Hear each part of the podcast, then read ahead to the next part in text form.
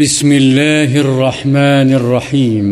الباب الأول: باب الإخلاص وإحضار النية في جميع الأعمال والأقوال والأحوال البارزة والخفية.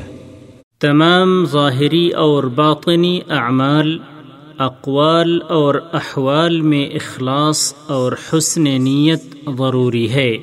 وما أمروا إلا ليعبدوا الله مخلصين له الدين حنفاء ويقيموا الصلاة حنفاء ويقيموا الصلاة ويؤتوا الزكاة وذلك دين القيمة.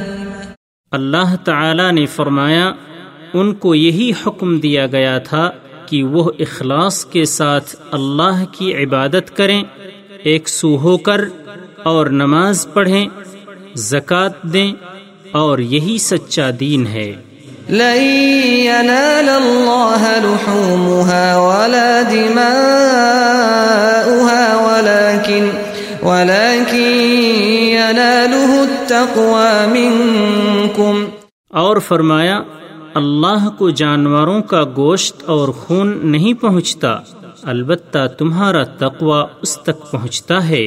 قل ان تخفوا ما فی صدورکم او تبدوه یعلمه اللہ. اور فرمایا، آپ کہہ دیجئے، اگر تم اپنے سینوں میں کوئی بات چھپاؤ یا اس کو ظاہر کر دو، اللہ سب کو جانتا ہے.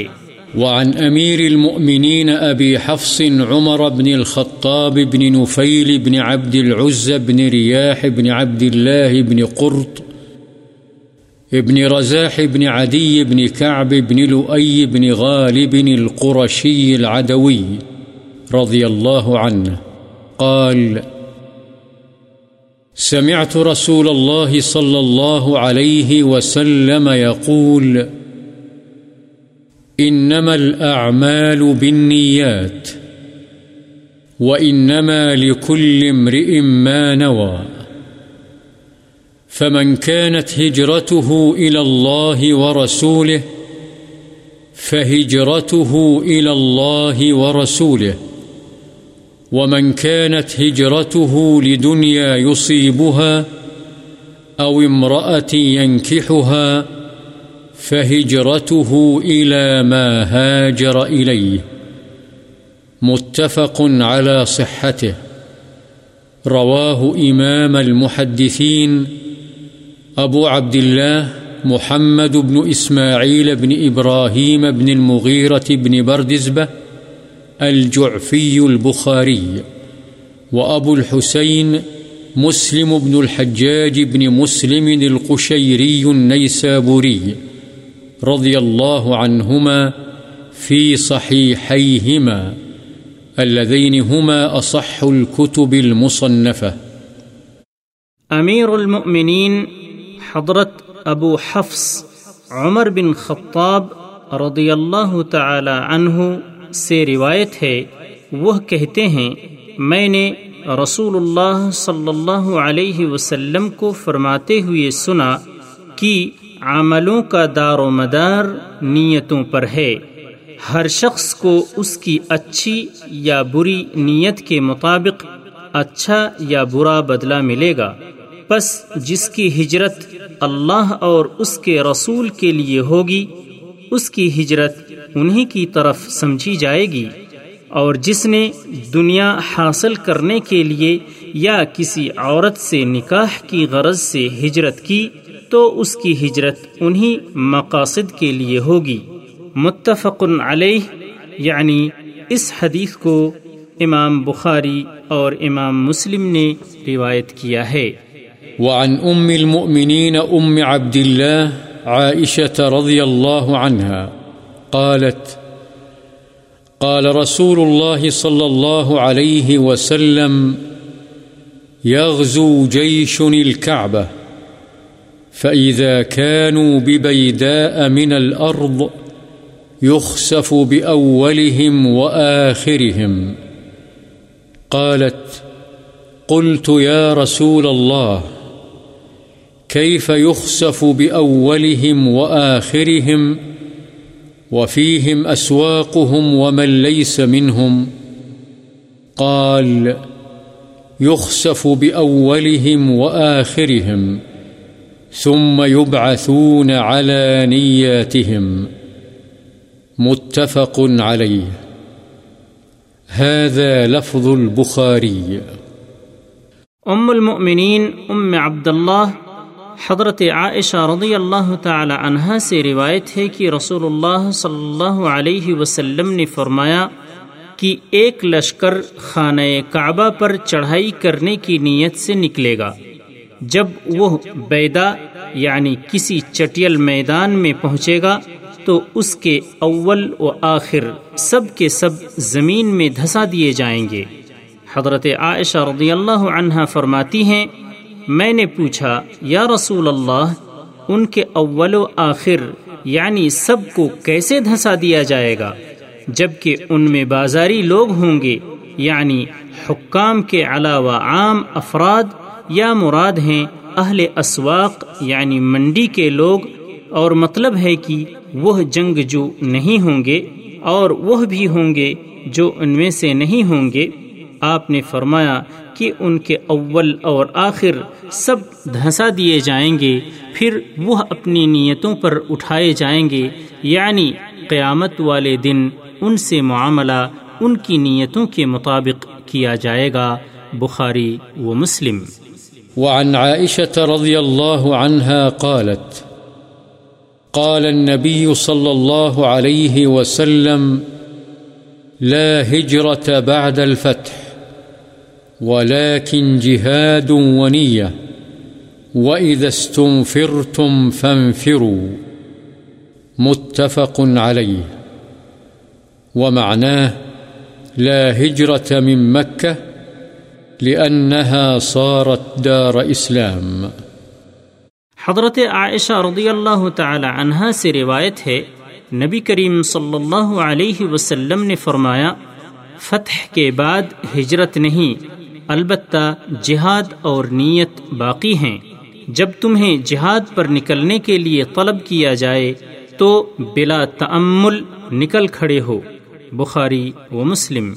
وعن ابی عبد اللہ جابر بن عبد اللہ الانصاری رضی اللہ عنہما قال: كنا مع النبي صلى الله عليه وسلم في غزاة فقال: إن بالمدينة لرجالا ما سرتم مسيرا ولا قطعتم واديا إلا كانوا معكم حبسهم المرض. وفي رواية: إلا شركوكم في الأجر. رواه مسلم. ورواه البخاري عن أنس رضي الله عنه قال: رجعنا من غزوة تبوك مع النبي صلى الله عليه وسلم فقال: إن أقواما خلفنا بالمدينة ما سلكنا شعبا ولا واديا إلا وهم معنا حبسهم العذر. حضرت ابو عبداللہ جابر بن عبداللہ انصاری رضی اللہ عنہما فرماتے ہیں کہ ہم ایک غزوے یعنی جہاد میں نبی صلی اللہ علیہ وسلم کے ساتھ تھے تو آپ نے فرمایا، یقیناً مدینے میں کچھ لوگ ہیں کہ تم نے جتنا بھی سفر کیا ہے اور جو بھی وادی طے کی ہے وہ تمہارے ساتھ رہے ہیں، ان کو مدینے میں بیماری نے روکے رکھا، اور ایک روایت میں یہ الفاظ ہیں، وہ تمہارے ساتھ اجر میں شریک رہے ہیں۔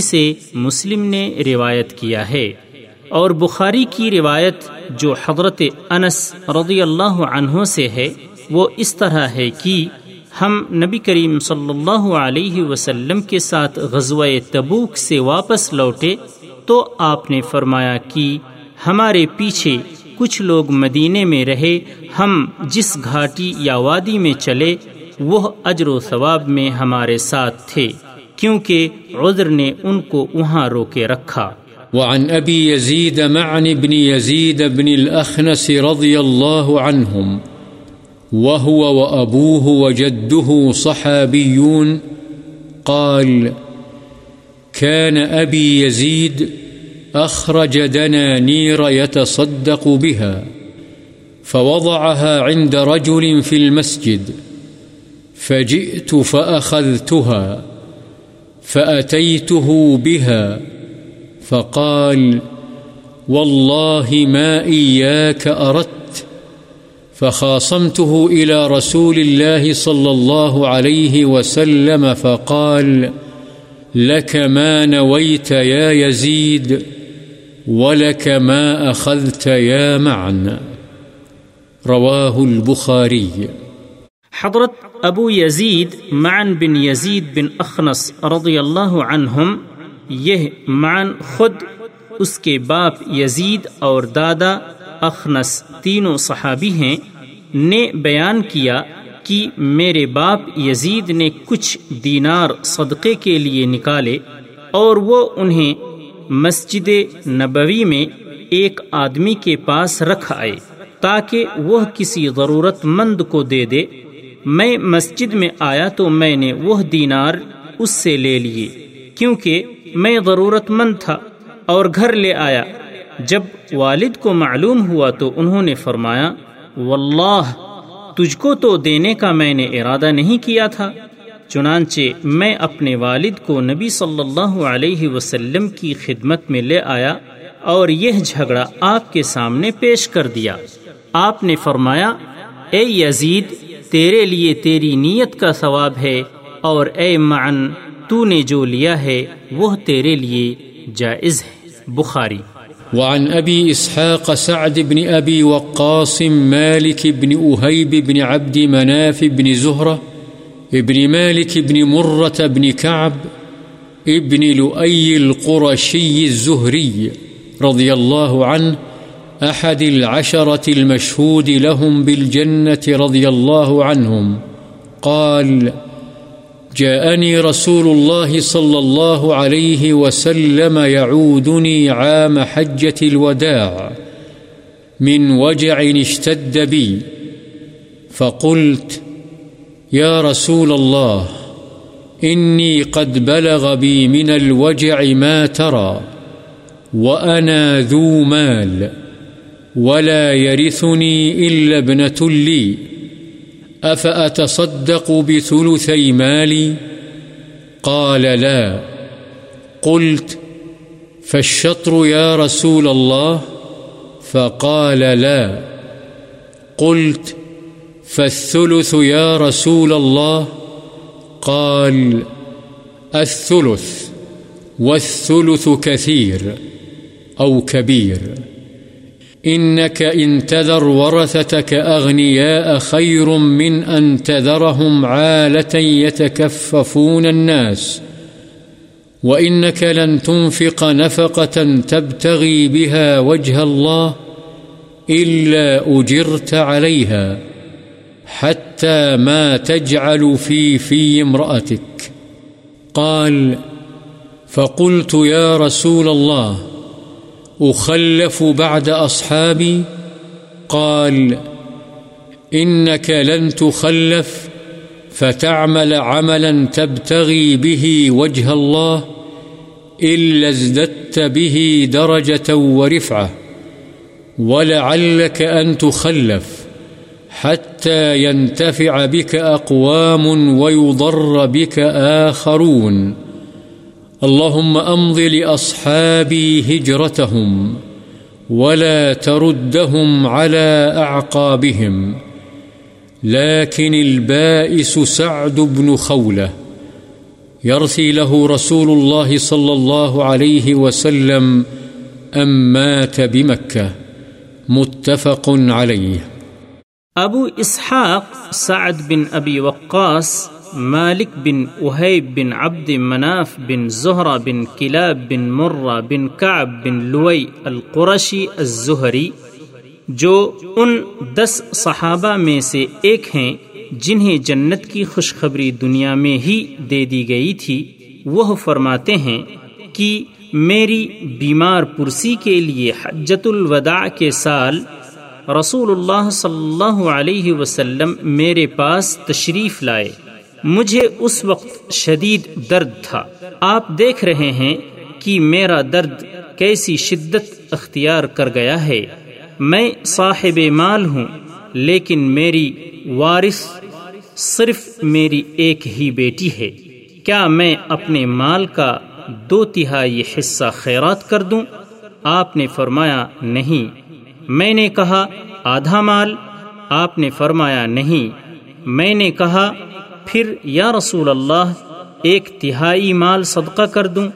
آپ نے فرمایا تیسرا حصہ تم خیرات کر سکتے ہو، اور یہ تیسرا حصہ بھی زیادہ یا بڑا ہے، اس لیے کہ تم اپنے وارثوں کو صاحب حیثیت چھوڑ کر جاؤ، یہ اس سے بہتر ہے کہ تم انہیں کنگال کر کے جاؤ اور وہ لوگوں کے سامنے ہاتھ پھیلاتے پھریں۔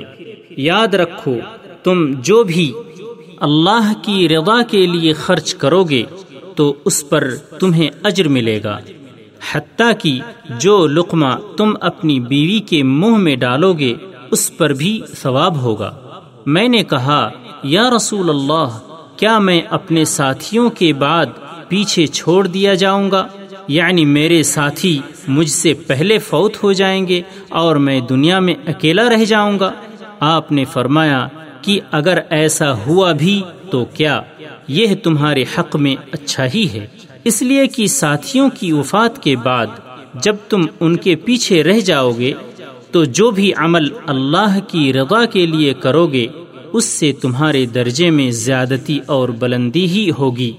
نیز شاید تمہیں مزید زندگی گزارنے کا موقع دیا جائے، حتیٰ کہ کچھ لوگ یعنی اہل ایمان تم سے فائدہ اٹھائیں گے اور کچھ دوسرے لوگوں یعنی کافروں کو تم سے نقصان پہنچے۔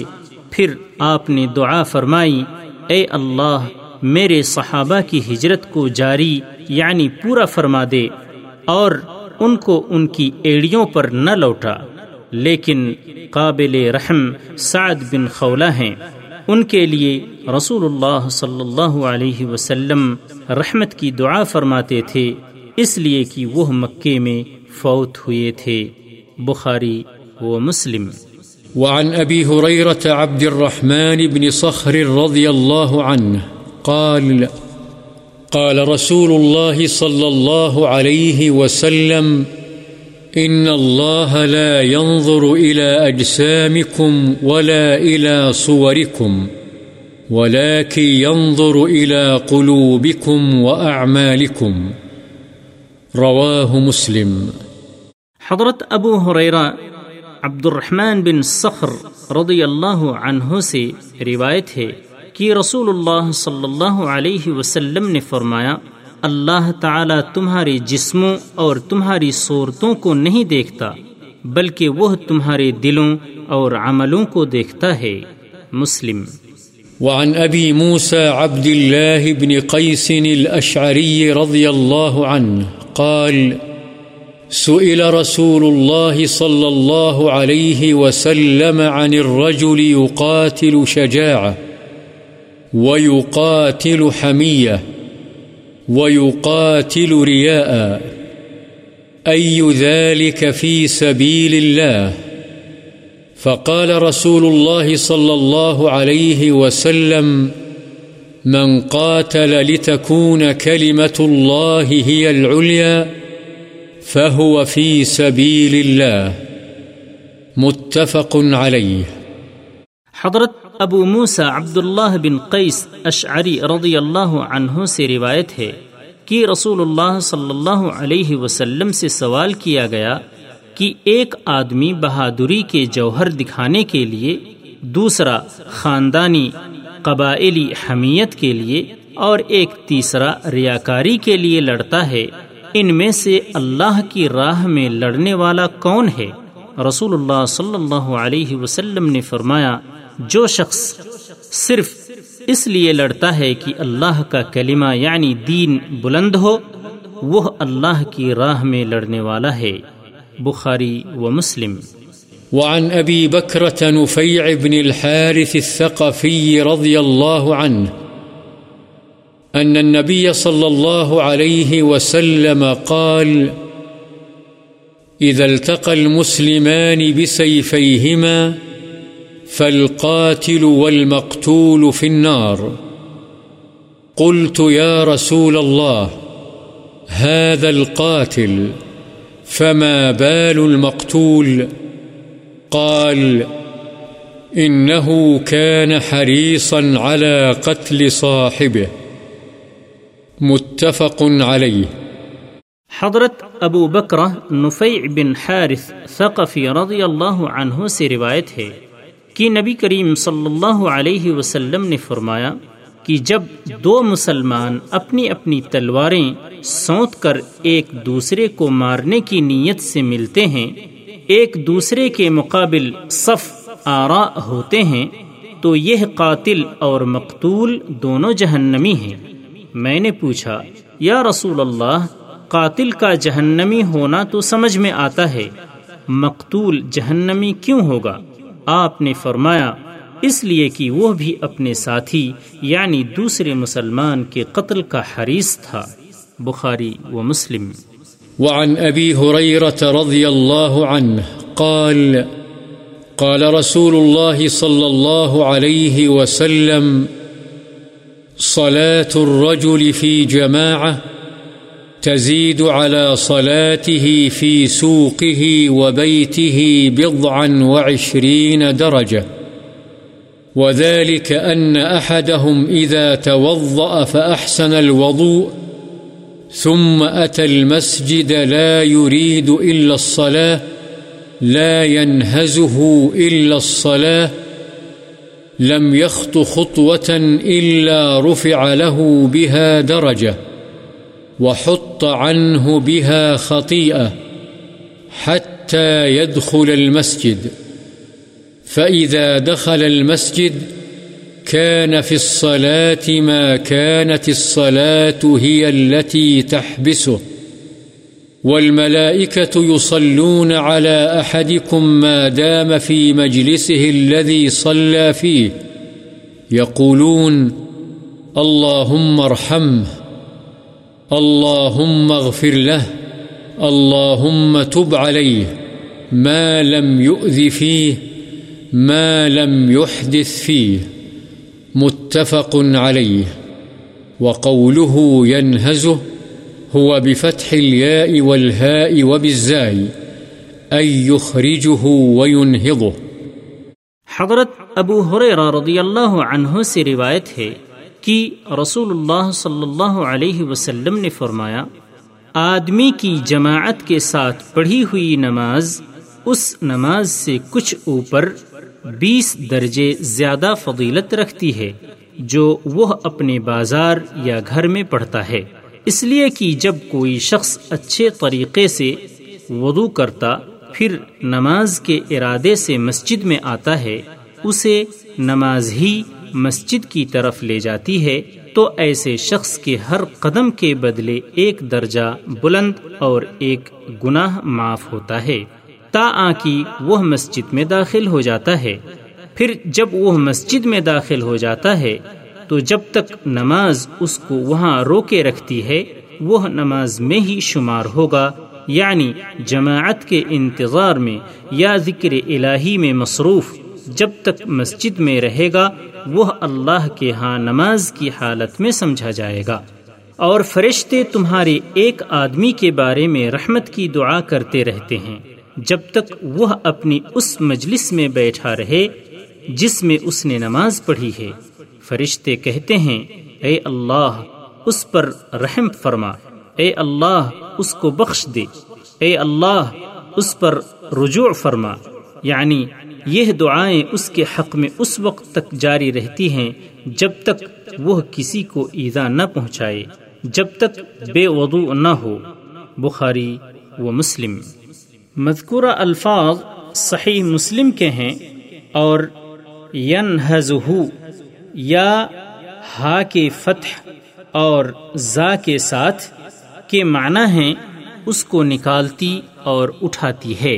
وعن أبي العباس عبد الله بن عباس بن عبد المطلب رضي الله عنه عن رسول الله صلى الله عليه وسلم فيما يروي عن ربه تبارك وتعالى قال: إن الله كتب الحسنات والسيئات، ثم بين ذلك، فمن هم بحسنة فلم يعملها كتبها الله تبارك وتعالى عنده حسنة كاملة، وإن هم بها فعملها كتبها الله عشر حسنات إلى سبعمائة ضعف، إلى أضعاف كثيرة، وإن هم بسيئة فلم يعملها كتبها الله عنده حسنة كاملة، وإن هم بها فعملها كتبها الله سيئة واحدة، متفق عليه. ابو العباس عبداللہ بن عباس بن عبد المطلب رضی اللہ عنہما سے روایت ہے کہ رسول اللہ صلی اللہ علیہ وسلم اپنے رب تبارک و تعالی سے روایت کرتے ہیں، آپ نے فرمایا کہ اللہ تعالی نے نیکیاں اور برائیاں لکھ لی ہیں، پھر اس کی توضیح فرمائی، پس جس شخص نے کسی نیکی کا ارادہ کیا لیکن اسے کر نہیں سکا، اللہ تعالی اسے اپنے پاس ایک کامل نیکی لکھ لیتا ہے، اور اگر ارادے کے مطابق اسے کر بھی لیتا ہے تو اللہ تعالی ایک نیکی کے بدلے دس نیکیوں سے لے کر سات سو گنا بلکہ اس سے بھی زیادہ نیکیوں کا ثواب اس کے لیے لکھ دیتا ہے، اور اگر کسی نے کسی برائی کا ارادہ کیا لیکن اسے کیا نہیں تو اللہ تعالی اسے بھی اپنے پاس ایک کامل نیکی لکھ لیتا ہے، اور اگر ارادے کے مطابق اس برائی کو کر لیتا ہے تو اللہ تعالی ایک ہی برائی لکھتا ہے۔ بخاری و مسلم۔ وعن ابی عبد الرحمن عبد اللہ بن عمر بن الخطاب رضی اللہ عنہ قال: سمعت رسول الله صلى الله عليه وسلم يقول: انطلق ثلاثة نفر ممن كان قبلكم حتى آواهم المبيت إلى غار فدخلوه، فانحدرت صخرة من الجبل فسدت عليهم الغار، فقالوا: إنه لا ينجيكم من الصخرة إلا أن تدعوا الله تعالى بصالح أعمالكم. قال رجل منهم: اللهم كان لي أبوان شيخان كبيران، وكنت لا أغبق قبلهما أهلا ولا مالا، فنآبي طلب الشجر يوما فلم أرح عليهما حتى ناما، فحلبت لهما غبوقهما فوجدتهما نائمين، فكرهت أن أوقظهما وأن أغبق قبلهما أهلا أو مالا، فلبثت والقدح على يدي أنتظر استيقاظهما حتى برق الفجر، والصبية يتضاغون عند قدمي، فاستيقظا فشربا غبوقهما. اللهم إن كنت فعلت ذلك ابتغاء وجهك ففرج عنا ما نحن فيه من هذه الصخرة، فانفرجت شيئا لا يستطيعون الخروج منه.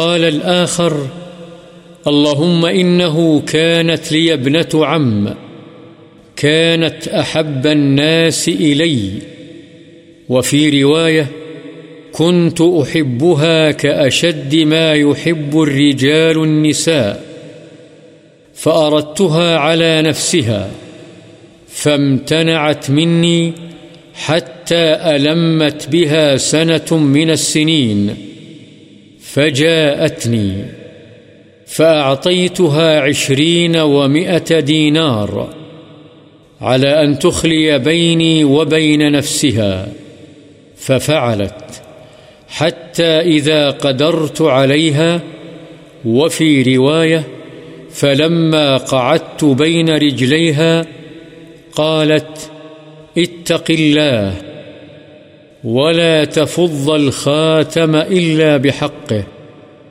فانصرفت عنها وهي أحب الناس إلي، وتركت الذهب الذي أعطيتها. اللهم إن كنت فعلت ذلك ابتغاء وجهك فافرج عنا ما نحن فيه. فانفرجت الصخرة، غير أنهم لا يستطيعون الخروج منها. وقال الثالث: اللهم إني استأجرت أجراء وأعطيتهم أجرهم غير رجل واحد ترك الذي له وذهب، فثمرت أجره حتى كثرت منه الأموال، فجاءني بعد حين فقال: يا عبد الله أد إلي أجري. فقلت: كل ما ترى من أجرك من الإبل والبقر والغنم والرقيق. فقال: يا عبد الله لا تستهزئ بي. فقلت: لا أستهزئ بك. فأخذه كله فاستاقه، فلم يترك منه شيئا.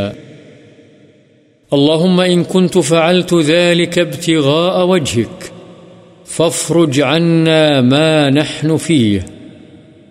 فانفرجت الصخرة فخرجوا يمشون. متفق علیہ. حضرت ابو عبد الرحمن عبداللہ بن عمر بن خطاب رضی اللہ عنہما کہتے ہیں کہ میں نے سنا رسول اللہ صلی اللہ علیہ وسلم فرماتے تھے کہ تم سے پہلی امتوں میں سے تین شخص تھے جو ایک ساتھ سفر پر نکلے حتیٰ کہ رات ہو گئی، چنانچہ رات گزارنے کے لیے وہ ایک غار میں داخل ہو گئے۔ تھوڑی ہی دیر کے بعد پہاڑ سے ایک بڑا سا پتھر لڑھک کر نیچے آیا جس نے غار کے دہانے کو بند کر دیا۔ یہ دیکھ کر انہوں نے آپس میں مشورہ کیا۔ ان کی سمجھ میں یہی بات آئی کہ اس ابتلا سے نجات کی یہی صورت ہے کہ تم اپنے اعمال صالحہ کے واسطے سے اللہ سے دعا کرو۔ چنانچہ انہوں نے اپنے اپنے عمل کے حوالے سے دعائیں کیں۔ ان میں سے ایک نے کہا: یا اللہ، تو جانتا ہے میرے بوڑھے ماں باپ تھے اور شام کو میں سب سے پہلے انہی کو دودھ پلاتا تھا، ان سے پہلے میں اہل و عیال کو اور خادم و غلام کو نہیں پلاتا تھا۔ ایک دن درختوں کی تلاش میں میں دور نکل گیا اور جب واپس لوٹ کر آیا تو والدین سو چکے تھے۔ میں نے شام کا دودھ دوہا اور ان کی خدمت میں لے کر حاضر ہوا تو دیکھا کہ وہ سوئے ہوئے ہیں۔ میں نے ان کو جگانا بھی پسند نہیں کیا اور ان سے قبل اپنے اہل اور غلاموں کو دودھ پلانا بھی گوارا نہیں کیا۔ میں دودھ کا پیالہ ہاتھ میں پکڑے ان کے سرہانے کھڑا ان کے جاگنے کا انتظار کرتا رہا، جبکہ بچے بھوک کے مارے میرے قدموں میں بلبلاتے رہے حتیٰ کہ صبح ہو گئی اور وہ بیدار ہوئے۔ میں نے انہیں ان کے شام کے حصے کا دودھ پلایا اور انہوں نے پیا۔ یا اللہ، اگر یہ کام میں نے صرف تیری رضا کے لیے کیا تھا تو ہم اس چٹان کی وجہ سے جس مصیبت میں پھنس گئے ہیں اس سے ہمیں نجات عطا فرما دے۔ اس دعا کے نتیجے میں وہ چٹان تھوڑی سی سرک گئی، لیکن ابھی اس سے باہر نکلنا ممکن نہیں تھا۔ دوسرے شخص نے دعا کی: یا اللہ، میری چچازاد بہن تھی جو مجھے سب سے زیادہ محبوب تھی۔ دوسری روایت کے الفاظ یہ ہیں کہ میں اس سے اتنی شدید محبت کرتا تھا جتنی کی زیادہ سے زیادہ محبت مردوں کو عورتوں سے ہو سکتی ہے۔ بس میں نے ایک مرتبہ اس سے اپنی نفسانی خواہش پوری کرنے کا ارادہ کیا، لیکن وہ آمادہ نہیں ہوئی اور اس نے انکار کر دیا، حتیٰ کہ ایک وقت آیا کہ قحط سالی نے اسے میرے پاس آنے پر مجبور کر دیا۔ میں نے اسے اس شرط پر ایک سو بیس دینار دیے کہ وہ میرے ساتھ خلوت اختیار کرے، چنانچہ وہ آمادہ ہو گئی۔ جب میں اس پر قادر ہو گیا اور وہ میرے قابو میں آ گئی۔ دوسری روایت کے الفاظ ہیں، جب میں اپنی نفسانی خواہش پوری کرنے کے لیے اس کی دونوں ٹانگوں کے درمیان بیٹھ گیا تو اس نے کہا، اللہ سے ڈر اور اس مہر کو، تو اس نے کہا، اللہ سے ڈر اور اس مہر کو ناحق مت توڑ۔ اس کے ان الفاظ نے یا اللہ تیرا خوف مجھ پر طاری کر دیا اور میں اس سے دور ہو گیا، اسے چھوڑ دیا، حالانکہ وہ لوگوں میں سب سے زیادہ مجھے پیاری تھی، اور میں نے سونے کے وہ دینار بھی چھوڑ دیے جو میں نے اسے دیے تھے۔ یا اللہ، اگر میں نے یہ کام تیری رضا کے لیے کیا تھا تو یہ نازل شدہ مصیبت ہم سے دور فرما دے۔ چنانچہ وہ چٹان کچھ اور سرک گئی، لیکن باہر نکلنے کا راستہ اب بھی نہیں بنا۔ تیسرے نے دعا کی، یا اللہ، میں نے کچھ مزدوروں کو اجرت پر رکھا تھا، سب کو میں نے ان کی اجرت عطا کر دی، صرف ایک مزدور اپنی مزدوری لیے بغیر چلا گیا تھا، میں نے اس کی مزدوری کی رقم کو کاروبار میں لگا دیا، حتیٰ کہ اس سے بہت سا مال بن گیا۔ کچھ عرصے کے بعد وہ ایک دن آیا اور آ کر کہا، اللہ کے بندے، مجھے میری اجرت ادا کر دے۔ میں نے کہا، یہ اونٹ، گائے، بکریاں اور غلام جو تجھے نظر آ رہے ہیں، یہ سب تیری اجرت کا ثمر ہے۔ اس نے کہا، اللہ کے بندے، مجھ سے مذاق نہ کر۔ میں نے کہا، چنانچہ میں تجھ سے مذاق نہیں کر رہا، حقیقت بیان کر رہا ہوں۔ چنانچہ میری وضاحت پر وہ سارا مال لے گیا، اس میں سے اس نے کچھ نہ چھوڑا۔ یا اللہ، اگر میں نے یہ کام صرف تیری رضا کی خاطر کیا ہے تو یہ مصیبت جس میں ہم پھنسے ہوئے ہیں دور کر دے۔ پس وہ چٹان بالکل سرک گئی اور غار کا منہ کھل گیا اور سب باہر نکل آئے۔ بخاری و مسلم۔